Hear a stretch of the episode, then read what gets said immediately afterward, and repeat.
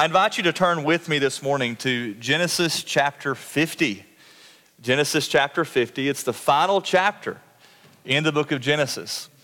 And of all the 44 sermons, yes, I went back and counted. You might not have, but I did. Of all the 44 sermons that I've shared with you from the book of Genesis, uh, I felt the greatest amount of pressure and stress about this one uh, because it's the last one. And uh, when you come to the end of a book as rich as Genesis, you want to make sure that what we take away from it is a central truth of what God has communicated all along the way. If you are just now visiting with us, or maybe you're new to our church, you may say, Why would you preach through an entire book like that? My goodness, 44 sermons. That's almost a year's worth of sermons. You know, we, we endeavor to do that because we try to make sure we understand how the Bible fits together and how a book like the book of Genesis, with such a, a, twisting and turning narrative that unfolds not just from the creation of the world in Genesis chapter 1, but all the way through these major families of Abraham, Isaac, Jacob, and Joseph, how does all that fit together?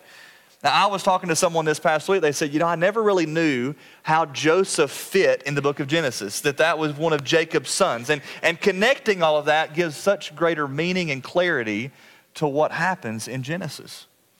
But more importantly than that, more importantly than just putting the whole narrative together, when we stay in a book like this, uh, we begin to be immersed in a truth because God communicates some central truths, some things that are essential to understanding His Word.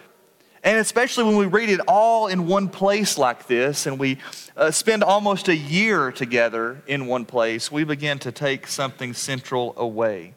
And hopefully, it's a truth about who God is, a better understanding of His character, a better understanding of how we relate to Him a better understanding of, of how this central theme fits also, not just in this book, but also in the whole narrative of Scripture.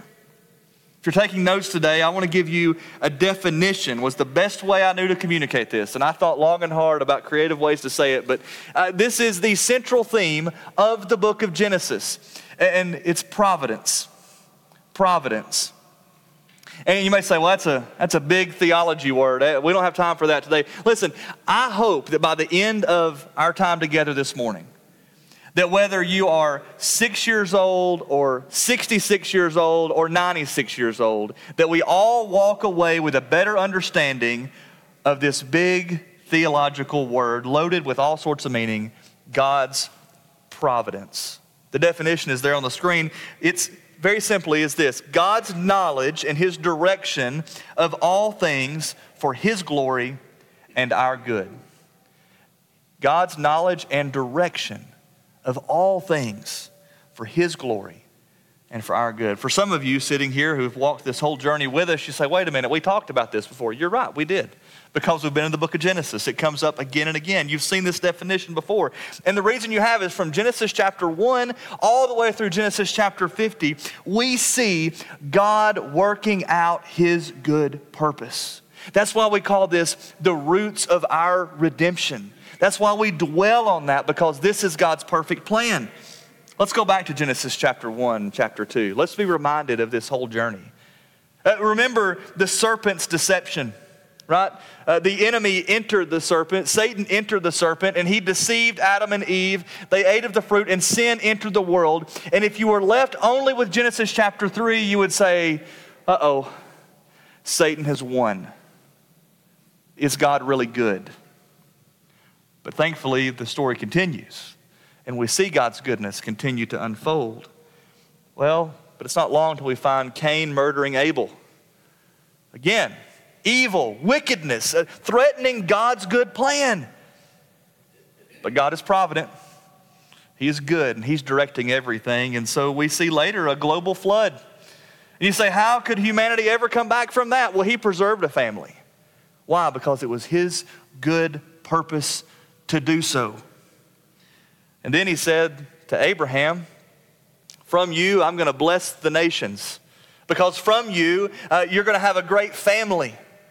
And I'm going to give you land. And I promise all of these things to you. We see this in Genesis chapter 12. He says, Go to a land that I'm going to show you, and I'm going to bless you. Well, there's a problem in that. We find very quickly thereafter that Sarah was infertile, that they struggled to have a child. And that threatened, it would seem, God's plan. But God was in control, and they had a child. Well, then later on, we have Isaac. And maybe you've forgotten about this, but remember, Sarah dies. They have one son. Abraham and Sarah have one son. His name is Isaac. Because Sarah is dead, there can't be another son, and there's one problem with Isaac at that point in the story. He was a hopeless bachelor, and there were no suitable brides anywhere to be found. And it would seem that this promise of God that there would be this whole nation of people from Abraham and his family, this promise was in jeopardy again. It would seem that the enemy had won. But God sends Isaac out and he finds a bride for him. Well, then there's Jacob. We spent a lot of time talking about Jacob, and we didn't spare any of the brutal details about Jacob either. He, he had a really broken family and he was a very broken person, right? And we find uh, right off the bat with Jacob, he deceives his father into taking the blessing, and then we have Esau's rage and anger that almost takes his life, and we see all of these things happen. And it seems that this would certainly threaten God's plan. But God preserves Jacob, He protects him. In fact, He meets with him in the wilderness and says, I am with you. I will not leave you, God says. Well, Jacob had some sons, and they were pretty broken too. He had one son named Joseph, and he loved Joseph so very much. Well, the jealousy of Joseph's brothers got the best of them, and they beat Joseph to within an inch of his life. They threw him into a pit. They contemplated his murder, and then they sold him into slavery. And then they came back and they told their father Jacob, He's dead, and for so many years, Jacob grieved the supposed death of jo- uh, Joseph. It would seem, once again, that everything was in jeopardy. But as we've walked through Joseph's life, we've seen over and over again that God was in control. At no point in time was his plan really ever in jeopardy. Why? Because of his providence, his goodness, his purpose, his power. And so Joseph is going to sum all of this up in one conversation right here in Genesis 50. He's going to sum all of this up in one conversation with his brothers, and he's going to give us a key to understanding not just the book of Genesis and everything we've seen, but the rest of the Bible as well. So I invite you to honor the reading of God's Word. Genesis chapter 50, would you stand with me? Beginning in verse 15. The words are on the screen as well. I'm going to read just down through verse 21. Listen carefully to how this conversation unfolds. It says, When Joseph's brothers saw that their father was dead, they said to one another, If Joseph is holding a grudge against us, he will certainly repay us for all the suffering we've caused him. And so they sent this message to Joseph before he died, your father gave a command. Say this to Joseph Please forgive your brothers' transgression and their sin, the suffering that they caused you. Therefore, please forgive the transgression of the servants of the God of your father. Joseph wept when their message came to him. His brothers also came to him, and they bowed before him, and they said, We are your slaves. But Joseph said to them, Don't be afraid. Am I in the place of God? You planned evil against me. God planned it for good to bring about the present result, the survival of many people. Therefore, don't be afraid. I will take care of you and your children. And he comforted them and he spoke kindly to them. Let's pray. God, thank you for your goodness. Thank you for your word. And I pray that it's clear, that you'll help us to understand today who you are and who you've called us to be. It's in Jesus' name we pray. Amen. You can be seated. Say, my goodness, he got lazy right here at the end of Genesis 50. He sk- skipped the first 14 verses of the chapter. Uh, well, that's not what happened. I, I wrestled with what to do with those first 14 verses, but here's what happens in all of that. I'm going to sum it up for you. Jacob dies. And then Jacob is buried. And all the details of that burial are uh, recounted right there in those first 14 verses. I'll spare you all those details because really the purpose of those verses is to set up what happens to conclude this book. You see, after Jacob had died, we find that, that Joseph and his brothers, they, they had briefly visited the land that God had promised to give them. It says there in uh, those verses that they went to Canaan specifically. They buried Jacob exactly the way he had asked them to. And as they walk away from Canaan, I want you to keep this in mind. They're walking away from the land that God had actually promised. Canaan was the promised land, and they briefly visit it just to bury their dad. And so when they walk back into Egypt with the promised land at their back, you got to think surely they're questioning is God really in all of this? Is he really sovereign? Is he really good? I mean, he promised, and our dad died in faith, saying this land would be ours, and yet we're going back into Egypt.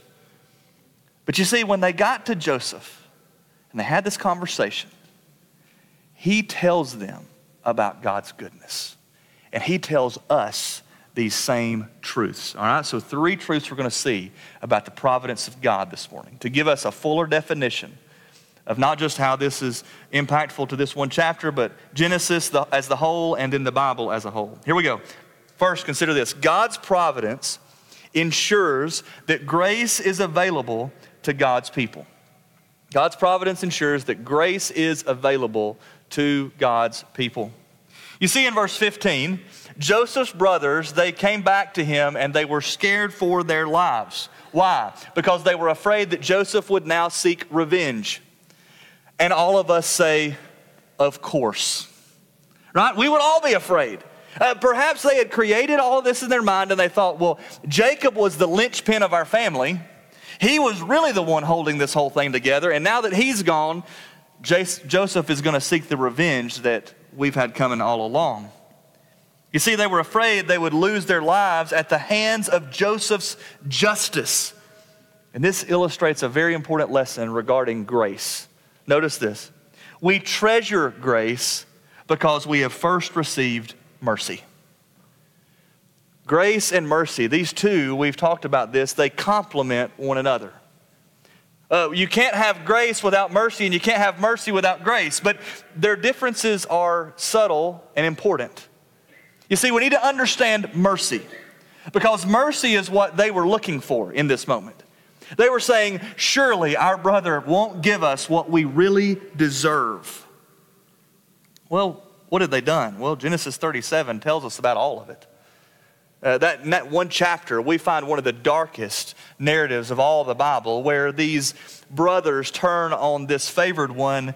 They beat him, they throw him in a pit, and while they are within earshot of him crying for help in agony, they're plotting his death and his future. They sell him into slavery. They go back and they tell their father that his beloved son was dead, and for so many years, their father mourned in fact, he told them when they heard the news, remember, he said, I might as well just die now. Life has no meaning. They deserve to be met with consequences. But here's why this is important for us. So do we. So do we. You say, now, wait a minute. I'm not like those scoundrels.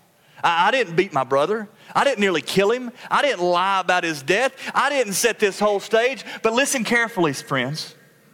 The Bible tells us that every one of us have sinned and we have all fallen short of the glory of God. And the Bible tells us even further that because we've all sinned, the wages of that sin, in other words, the penalty of that sin is death. The thing that we deserve is death if not for God's mercy, that's what we would get. Mercy and grace, remember. Mercy is when God withholds the punishment for sin that we deserve. That death that we deserve, He withholds it. But then grace is when He gives us the blessings. He lavishes His love on us that we did not deserve. That He gives us the blessing of His presence and eternity with Him because of his grace. But don't you see? Without mercy, we don't really understand grace. We got to understand what we deserve. So notice how Joseph and his brothers they illustrate this next truth about grace. Grace is always given and it's never earned in God's economy. You got to think if you're the brothers here and you're in this desperate moment and you realize what you deserve, you're going to do everything possible to get out of what you deserve. And so they put together this scheme. They were fixers. Anybody else a fixer, right? You want to solve this problem yourself, and that's what they were doing. And so in verses 16 and 17, we see that they, they plot a way to manipulate Joseph into being merciful and into being gracious. In verse 17, we have a detail there. It says that Joseph wept when they arrived. Why did he do that? He was weeping because surely they would have understood his grace by this point. I believe also that God grieves in a similar way when we try to earn the grace that he wants to lavish on us. We grieve the heart of God when we try to earn his favor through religious ritual or earning his love. But more damaging than that, God's people, we certainly grieve the heart of God when we paint a picture for the world that grace must be earned or grace must be manipulated. Wasn't this Jesus' beef with the Pharisees all along? The Pharisees, they, they took the law and they added laws to that, and, and they burdened the people with the law. And they said, listen, only if you meet these standards of the law will God ever show you his love and affection. Listen to what Jesus says to the Pharisees, Matthew 23 and verse 23. He said it not just to the Pharisees, but he said it to us if we're not careful. Listen. Woe to you, teachers of the law and Pharisees, you hypocrites! You give a tenth of your spices, mint, dill, and cumin. A tenth. Doesn't that sound like a tithe? Y'all heard of that before? I'm not telling you not to tithe today, okay? But he was telling them, listen, this isn't the point. There's more. He says, but you have neglected the more important matters of the law justice and mercy and faithfulness. He says, You've missed mercy. You, you've gotten the law right on all these other things, but woe to you because you've missed mercy. And then he says, You should have practiced the latter without neglecting the former. So what he says is, it all should go hand in hand. In other words, if you're gonna, if you're gonna follow the Lord in faithfulness, if you're gonna do even the things that He asks of us to do, to share our faith, to, to give and be generous and to love our neighbor as ourselves, you're gonna do all of that, mercy is a part of that. It all works together, is what He says. We don't have to manipulate God's grace, brothers and sisters. It's his gift to those who would trust and follow him.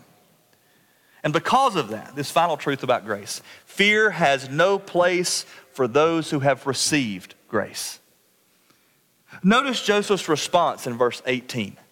He begins very simply and very straightforward. Uh, he said that, well, sorry, verse 19. He says, But Joseph said to them, Don't be afraid.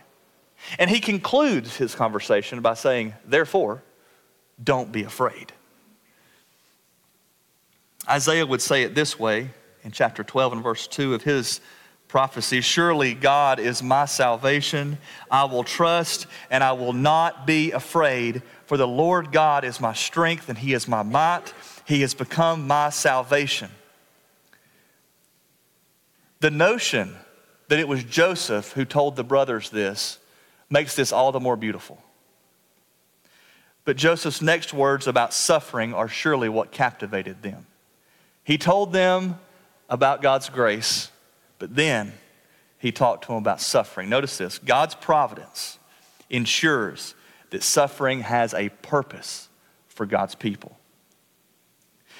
Joseph knew this truth better than anyone. He had lived it. God had used suffering in his life to shape his understanding and to shape him as a person. Listen to his words again in verses 20 and 21. I want to read it again. It's so beautiful. He says, You planned evil against me. God planned it for good, to bring about the present result, the survival of many people. Therefore, don't be afraid. I will take care of you and I will take care of your children.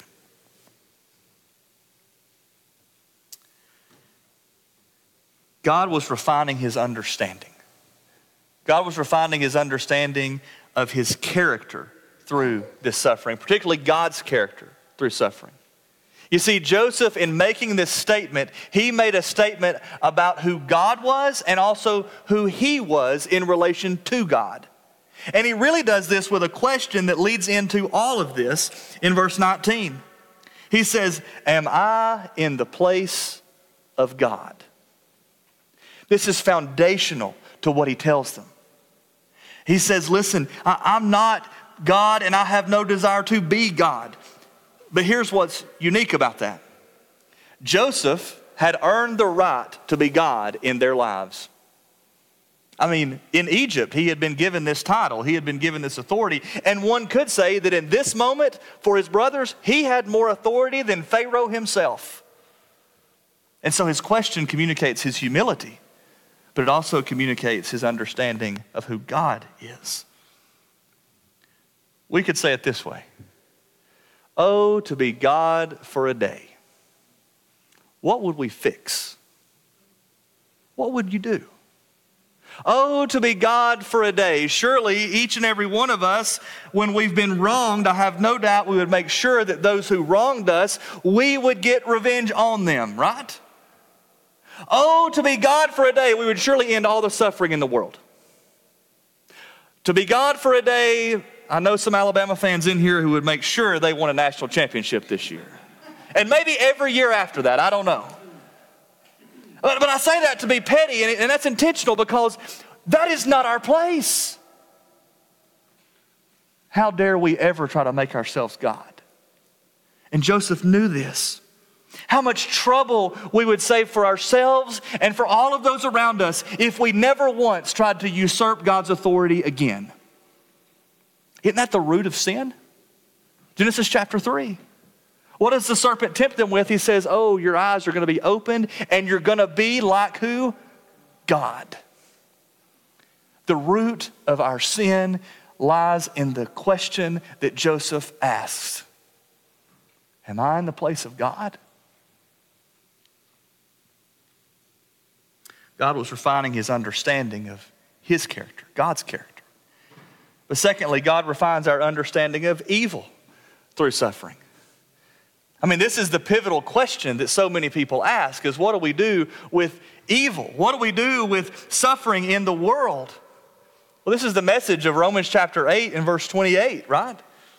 Now, Paul writes it this way We know that in all things God works for the good of those who love him and who have been called according to his purpose. Here's what ultimately Paul is saying and Joseph is saying when he says, What you meant for evil, God meant for good. Here's what he's ultimately saying there is someone behind our suffering beyond those who perpetrate the evil. A lot of times we demonize or mischaracterize people as the enemy. We want to have someone physically who we can blame. But let me tell you something that's not the enemy. What Joseph knew, we also need to understand. There is a real enemy with a capital E. And Joseph knew this. And therefore, he's able to love his brothers and extend mercy to them. I'm going to get real intimate for just a minute because it, I believe it really hits home with all of us. The real enemy the real enemy for God's people. is not those who actually piloted the planes into the Twin Towers. That's not the real enemy. All evil, all suffering that happens in this world, it happens because of the enemy. The enemy. And, and, this is not just me trying to wax eloquent before you. No, this is because this is very biblical. Listen carefully. Job's suffering illustrates this so well. Job suffered natural disasters, right? It was his children that were taken by a natural disaster. He suffers emotional disaster, sadness, and grief. And when he still doesn't turn his back on God, God then gives Satan a little more leash and he says, Fine, you can touch his body. He'll break out with bulls and he'll be in physical pain and misery. I don't claim to understand how all this really fits together. I wish I could have a moment with Joseph here because he really got it, I think. But what we do have is this very simple understanding that evil is not nonsense and it is not chaos. Evil does not catch God by surprise. Evil may derail our emotions, but it does not derail the plans of God. Joseph knew this. God is still in control when we experience suffering and evil at the hands of others. God is still in control when we get that medical diagnosis that we weren't expecting. God is in control when that loved one dies that we weren't expecting to die. God is in control when someone tragically perishes in a car accident. God is in control when someone loses their job and has no source of provision. God is in control when our world is at war. God's in control. And what, the, what comes from that ultimately is what he leaves with them. God refines us as his instruments through suffering. Joseph's actions speak so much louder than his words in verse 21. He says to them, Don't be afraid. I will take care of you and I will take care of your children. And he comforted them and he spoke kindly to them. The irony in this the grace in this is they deserved to die. And not only did he bless them, but he blessed their families. The language here is one of tenderness. Uh, the, the word I there, uh, if you study this in the original language, it, it says, I myself. In other words, me personally. I'm not going to delegate this care to someone else. I'm going to take care of you.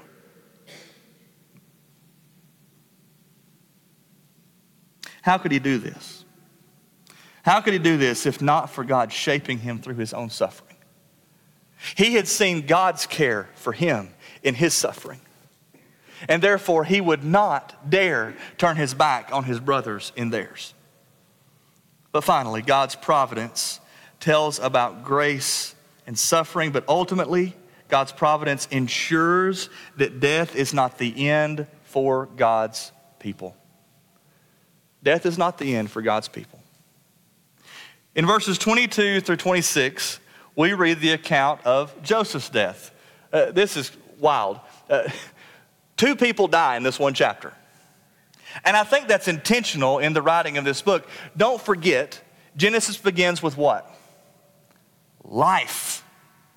And it ends in its final chapter with death times two. What does this tell us?